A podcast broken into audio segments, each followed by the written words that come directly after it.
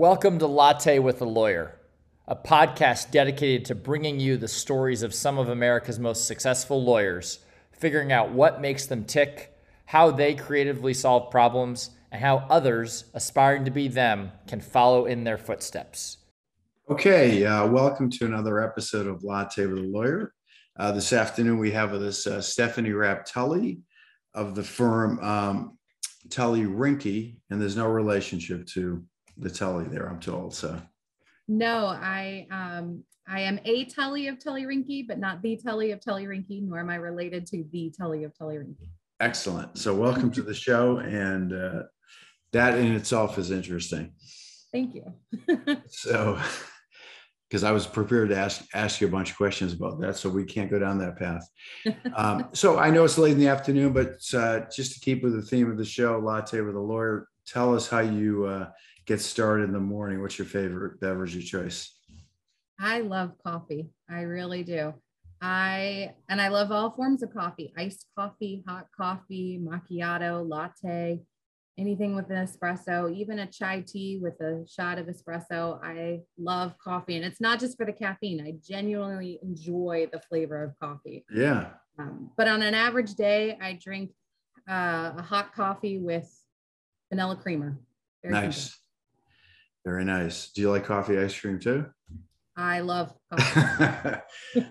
yeah, coffee. Yeah, I do too. Coffee ice cream, mocha ice cream. Like, yeah, I, I like the flavor of coffee too. I agree- I, I agree with you. So, uh, but that I started with coffee very young, uh, not too young, but uh, when I was in high school, I think a senior, when I was able to drive and had a little bit more freedom, I used to Yeah. get Friday frappuccinos nice. um, with my carpool group. And so that just started my love of coffee. And then college, it just went full in on coffee. All- all Excellent. it. Yeah. Well, of course, college. You got to stay up, right? Right. Um, so, where are you from? Where'd you grow up?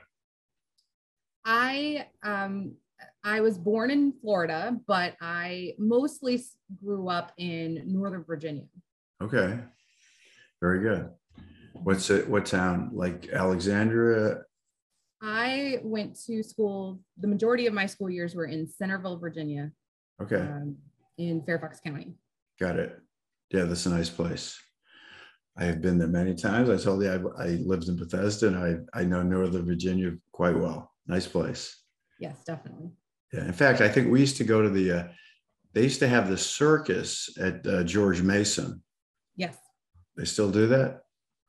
I I don't know. I haven't honestly I haven't been to the circus in probably Yeah. 15, 20 years, but I don't know if they still do it anymore. I took my kids there. after pandemic, you know, during the pandemic. I don't Yeah. know. Well, it was a long time ago now, but I took my kids there when they were little. We went, I went out there to the, they, some reason, they had, they held the circus there. It was, it was fun. Yeah, I, I think I did that once um, or Yeah, yeah. growing up. Exactly. So um, tell us what kind of work you do. Sure, I do employment discrimination litigation. I represent uh, employees against the employer facing discrimination. The grand majority of my practice is federal related, federal employment, Okay. uh, federal employees against whatever agency they work for. I also do uh, private sector employment in Maryland and DC. Very good. How do you get the, um, I'm curious how you, how do people find you, the, uh, the employees that are working for these federal agencies? How do they find me? If they're Yeah, yeah. Yeah. How do you, how, how do they contact you? Oh, well, they can call up our office. They can email us. Um, we um, advertise as being a federal employees uh, attorney uh, law firm. So we specialize. That's one of our biggest practice areas. uh, Okay. Specifically federal employees. Uh, we do private sector um, in various states, New York, Texas, like I said, Maryland, DC, Yeah. uh, California, but our biggest area of practice is federal employees. There's a lot of them. Yeah, I met one. We actually had another one. You maybe you saw it on the uh, the other podcast. We did have another uh, federal employee lawyer as well. yeah it's a it's a it's a vast practice the there are more government agencies and i think the grand majority of people can count Oh yeah, um, it's it's incredible and um, i always tell clients i wish that we would not be needed anymore because that would be a great day in our country but alas, we're needed. Yeah. Well, I, particularly in the last, maybe the last administration, you probably got a little more action than usual. It was definitely a change in the tone and tenure of employment in the federal government. There were considerable adjustments. Um, particularly, there were certain executive orders that changed how we did things. Right. Um, and swinging back now, um, there's been some adjustments as well. Mm, Um, we're facing a new set of adjustments right. um, coming in with particularly the Merit Systems Protection Board. There's a huge slew of changes that are going to be happening with the Merit Systems Protection Board, presumably, uh, if they pass. And um, that'll just change our practice even more as it relates to the board. Yeah. Um, and you notice when there's a change of administration, the types of cases you get? Yes, I can I can tell, um, and it's not it really as agency specific. Um, a certain agency will change its tone and tenure towards things, Yeah. um, and you can tell you can get that change. And I can also tell positive changes too. Hmm, So I can also tell when an agency has said, "Oh no, we're going to we're going to take these things very seriously. We're going to deal with them in an appropriate manner. They will not be tolerated." And we can see that change as well. So it's not just the negative. I also see changes in the positive. Yeah, no, I wasn't even placing value. It just strictly, there is a change of, yeah, based on, on the sort of the flavor.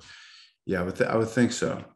Um, I, I noticed, uh, well, have, I was looking at your, um, profile whistleblower. So you have, you probably have a bunch of that work, but also, I mean, I'm, I'm curious as the population is aging, um, myself included here. I mean, how much of that kind of work do you get, like with age discrimination? And is that changing at all?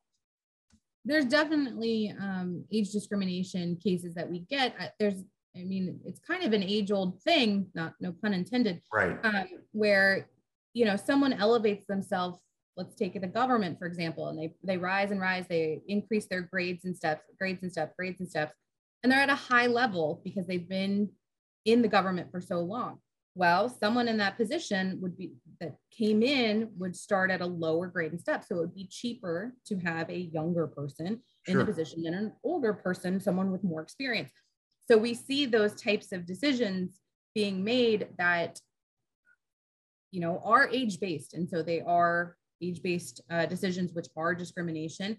Um, and it's unfortunate because when i look at those cases most of the people that i talk to the responsible management officials don't discredit the employee um, that much other than to say oh they need to be pushed out. They need to go. We need we need younger blood in here usually some of the things i hear Right. Right. well that's still age discrimination it happens and with Sure.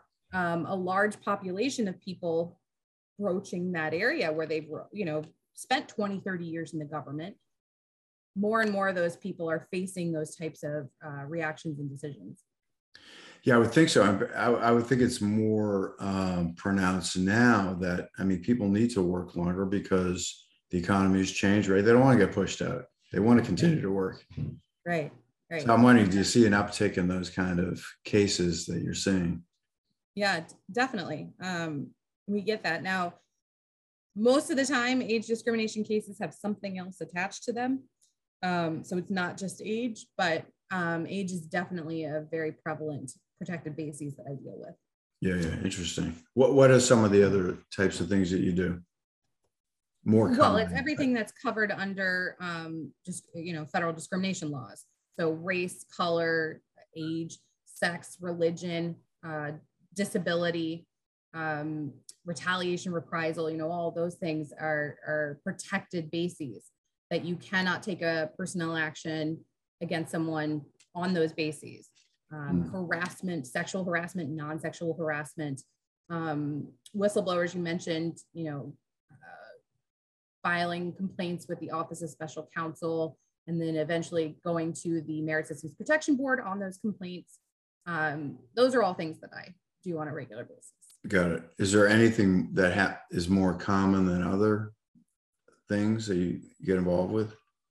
I mean, there are a lot of EEO cases, Hmm. um, and those are probably, if I had to break out my case uh, percentages. Yeah. Probably grand majority are EEO cases, um, and then Merit Systems Protection Board cases. Um, and then I also uh, practice in federal district courts in DC and Maryland. So though, that litigation, um, and then Office of Special Counsel. And then I also do uh, retirement issues. So if people are applying for disability retirement or want to appeal a OPM retirement decision, things like that, I also mm. do. Got it. Got it. Do you try cases? You actually go in, into in court? I I I do. They don't typically employment cases don't tend to get to trial. Right. um, they tend to get to a point where either they resolve one way or the other, either in settlement um, or on motions. But um, if a case is going to go to trial, it's probably going to resolve um, in a settlement. So I, in court, um, I haven't had too many trials because the grand majority of my cases at that point settle. Right. In the EEOC, I've done a ton of hearings, and they're kind of akin, where it's a presentation of evidence, calling of witnesses, et cetera, before a judge, in this case, an administrative judge. And I've done many of those. Oh, good, good. But that, that's not a jury. That's a, that's a judge. Correct. Yeah. Okay. Interesting. And, and so I, I saw you have an interesting background, how you got here. Tell us about that. How'd you get into this? Well, in college, I wanted to be a television producer. I went to school for it and I did a couple of cool internships um, doing it. And I graduated college in three years to move out to LA to pursue television. Um, got out there. I got hired by a talent management company, which is a lot of people's first steps into the industry. Um, and then the writer's strike happened. Writer's strike of 2008, and it shut down a lot of Hollywood. You couldn't uh-huh. get jobs anywhere. I lost my job during that writer's strike. Um, and then I couldn't I couldn't get employed. Um, I, I, remember I applied to like three different Starbucks and I couldn't get employed because so many people were looking for jobs. Oh, sure. Um, so at a certain point of doing odd jobs, I, um, I said, well, I got to do something else. I can't, I can't keep doing this. And I thought, well, what am I good at? Really good at arguing.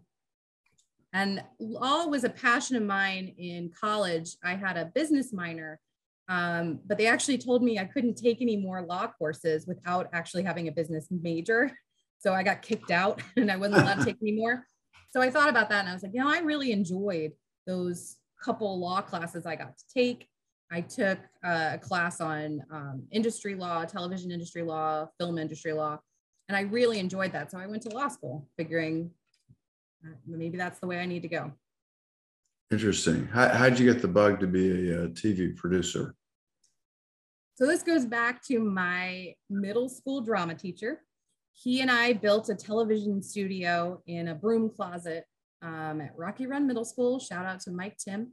Um, and we produced the morning news. Um, I helped him build the studio. I, I did it for two years. And then in high school, I was lucky enough to go to a high school that had also a television studio. I, I was involved in that for three years. Um, so I just, I loved news. I loved television production. I loved editing. Um, and so that, that's why I wanted to go there. In college, I had the opportunity to um, do a news internship with Fox News Edge, which is their affiliate service. Okay. Um, and that was really, really cool. I covered stories all over Washington, D.C. and the House and interviewed a whole bunch of people.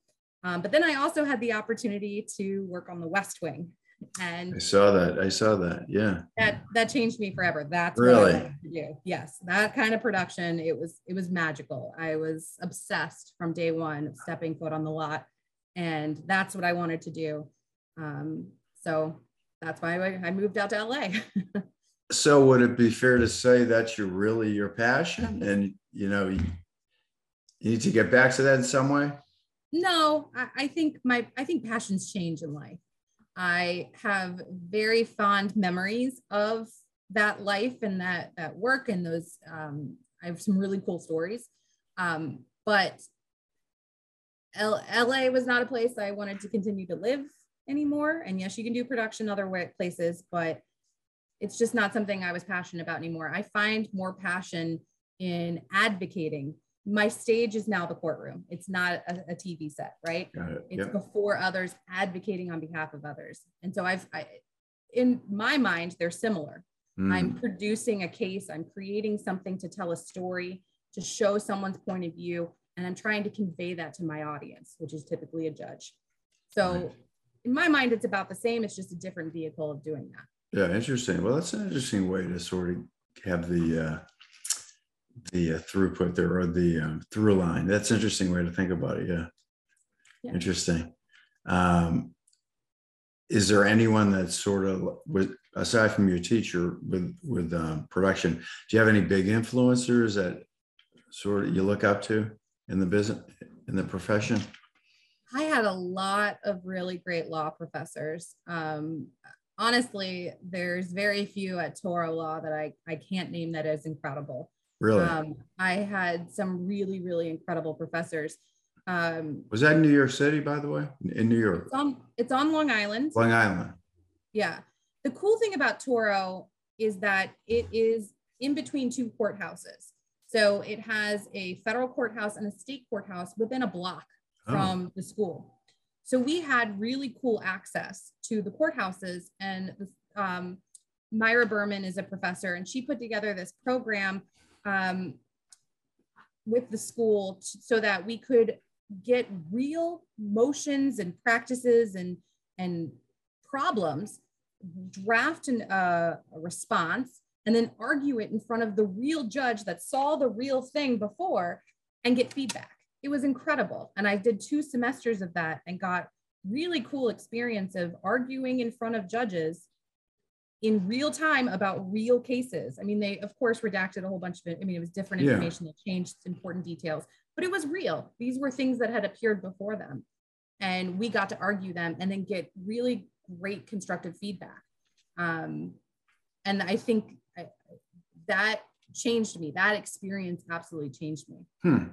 So what do you think works? I mean, what did you learn from that? Like what work, what makes you effective in front of a judge to win your argument?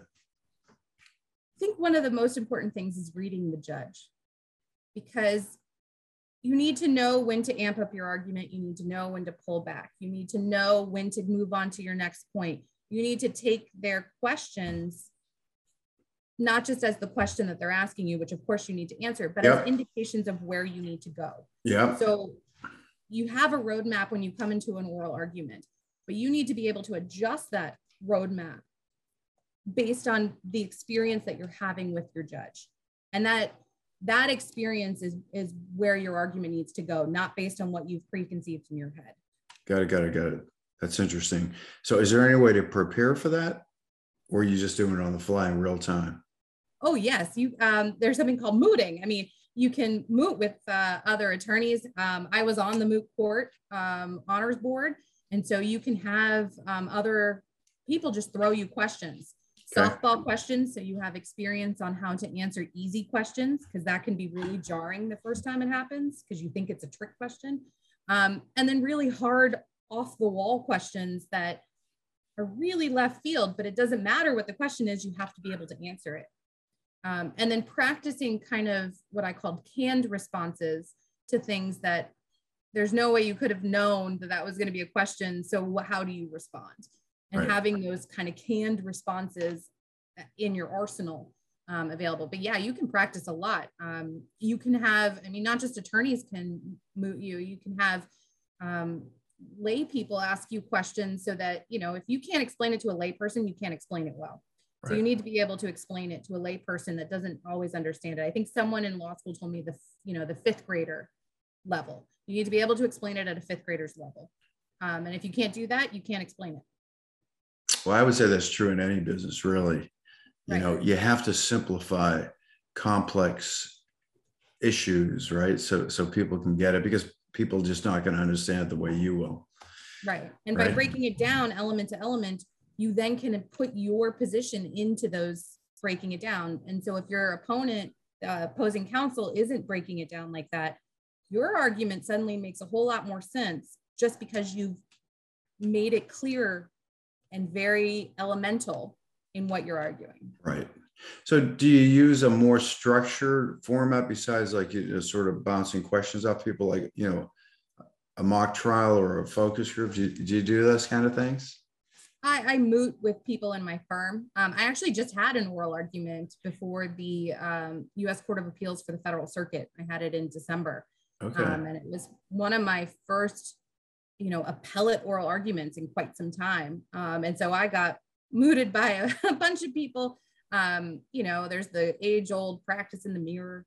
Um, but I am also meticulous in my preparation. I always prepare a folder and it has a, my roadmap. It has every case and every brief and a synopsis of it in case the judge says, Hey, remember the Johnson case?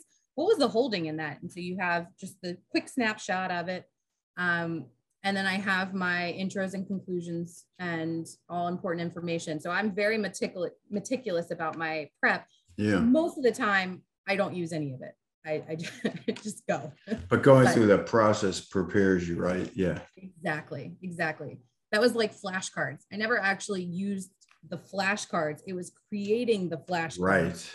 that was important. Yeah. But can you bring like a, I mean, I've heard people say they bring iPads into the, into the court as opposed to folders, right? Can you bring, do you, uh, what do you think about that? You can do that. I've never done that. I'm I'm still um I guess in in that sense I'm a little old school because I still like my folders. Um because technology can go down, internet could not work.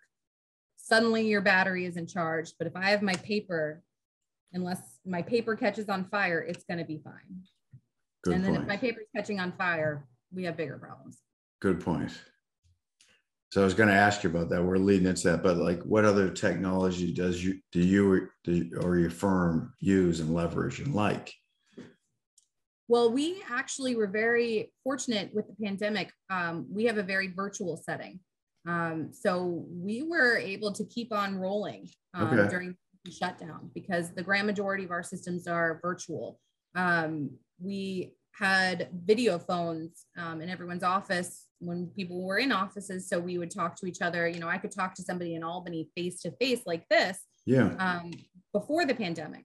So when we transitioned, there really wasn't a whole lot of transition. Um, and we have, as a firm, utilized technology extensively. Um, and I think other firms um, and other businesses are starting to catch up to the courts. I know we're starting to catch up to that.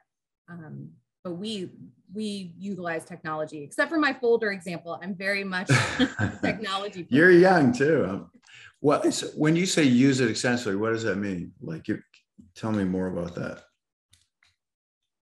so we um, we have virtual databases we have virtual systems everything is um, um, is accessible through like i can take my laptop anywhere and work um, we have vpn capabilities Yeah. um, i can do a hearing sitting here at home just as well as i can do a hearing sitting in my office just as well as i could do it in a hearing room um, and sometimes it's a little bit even more convenient because I have two screens and I can Right. have documents on this side and Yeah. know, I have three screens right now, by the way. yeah, it makes it so much easier. oh And yeah, in Life, absolutely. you don't have that. Yep. That's right. yep Yeah, Um, yeah. so we- Okay, interesting. Um, and I, I assume you, I was, I was on the phone with someone before this and they, I was surprised, but they use uh, Salesforce, you know, as a CRM and lab. I've never heard a law firm using like a CRM. We have Salesforce. We You do use Salesforce, too. Intake, Yeah. Ah, Um, so we use Salesforce um, as a product as Okay. part of our uh, technology portfolio. to keep client information and collaborate. Uh, it's more for what we use it is more for tracking consultations.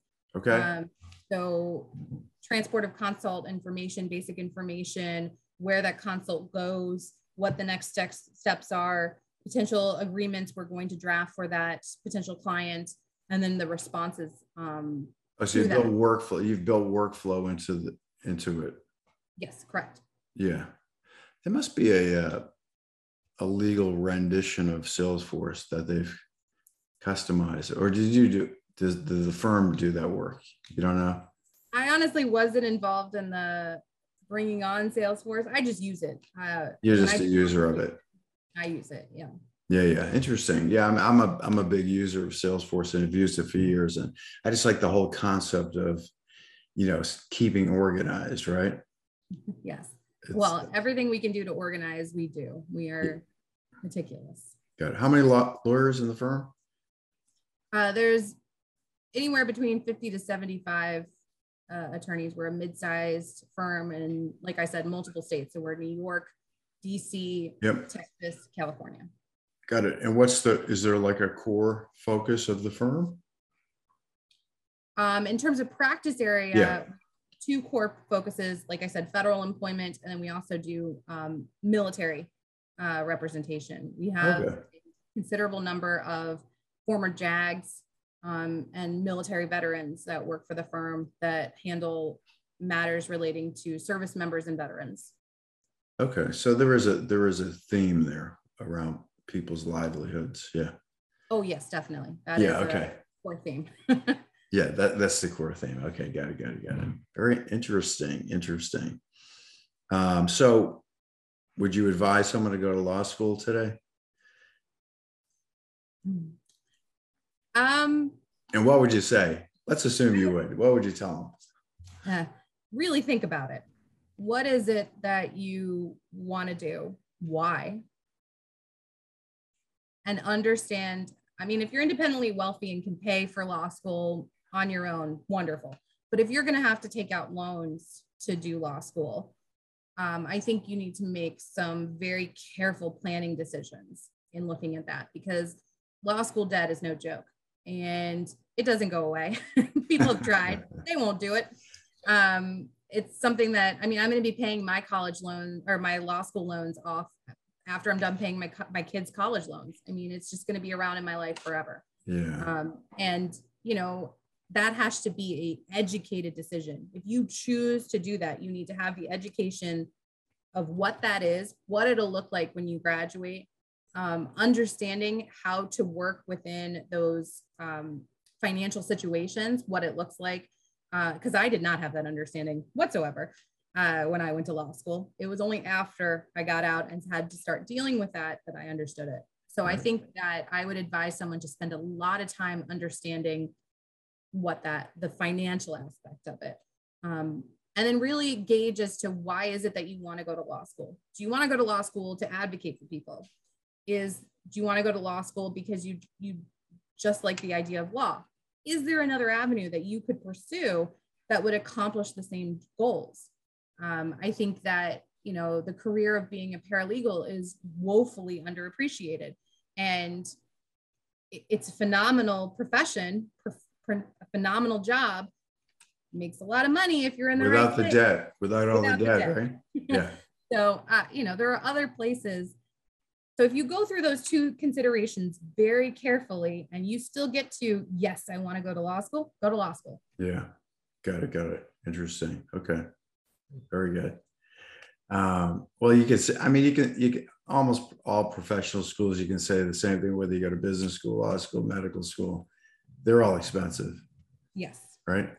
the difference between law school and i don't know if this is true for medical school but the difference between law school is that the aba doesn't allow you to work more than 20 hours while you're in law school full time so unless you're going part-time you cannot have a full-time job. You're not i guess hypothetically you could but you're not supposed to. Oh, so it it makes it very difficult. I don't know if that's changed. When i went to law school that was the rule. So i couldn't unless i did law school part-time i couldn't also have a job um, a substantial job so that makes paying for it even more difficult right. But is it even practical to have a, um, a full-time job while you're in law school? I mean, it's a tough curriculum.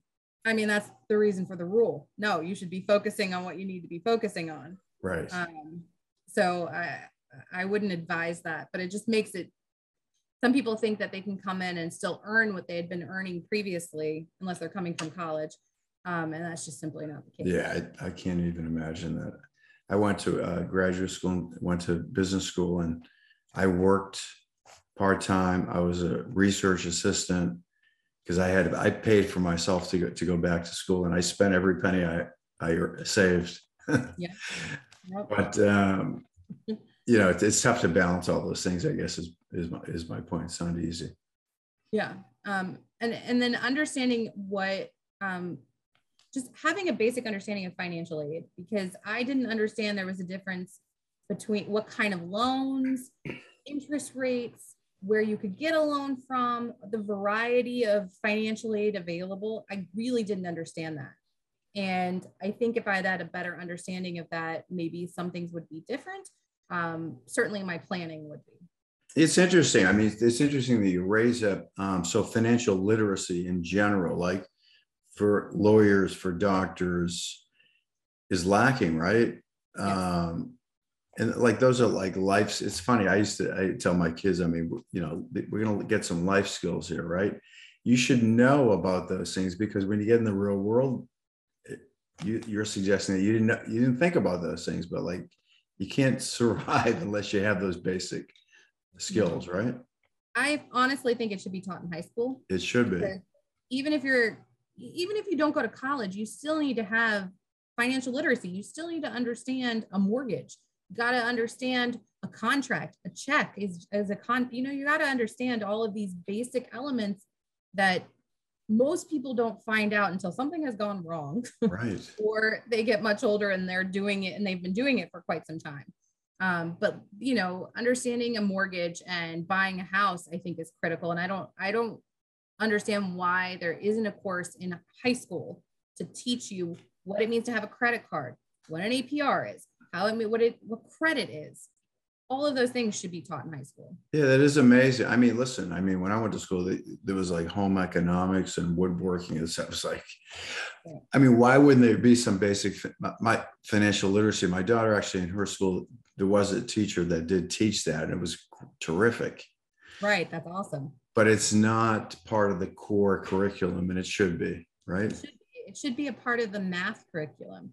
I mean trigonometry is wonderful and excellent but why not on top of trigonometry also teach some financial liter- literacy? Yeah trigonometry doesn't even make sense to teach in high school. I just want to point out oh the math teachers are going to hate me for this but when my math teacher told me you're never going to have your calculator in your pocket i have my calculator in my pocket at all times of course. I mean, mo- math in the real world is pretty basic. You don't need to know any of that stuff. No, the calculation part, but the concepts I think are critical. Yeah. You need to understand concepts. Um, something like compound interest. I, I, I would have benefited substantially from having a class in that in high school. Right. That's true.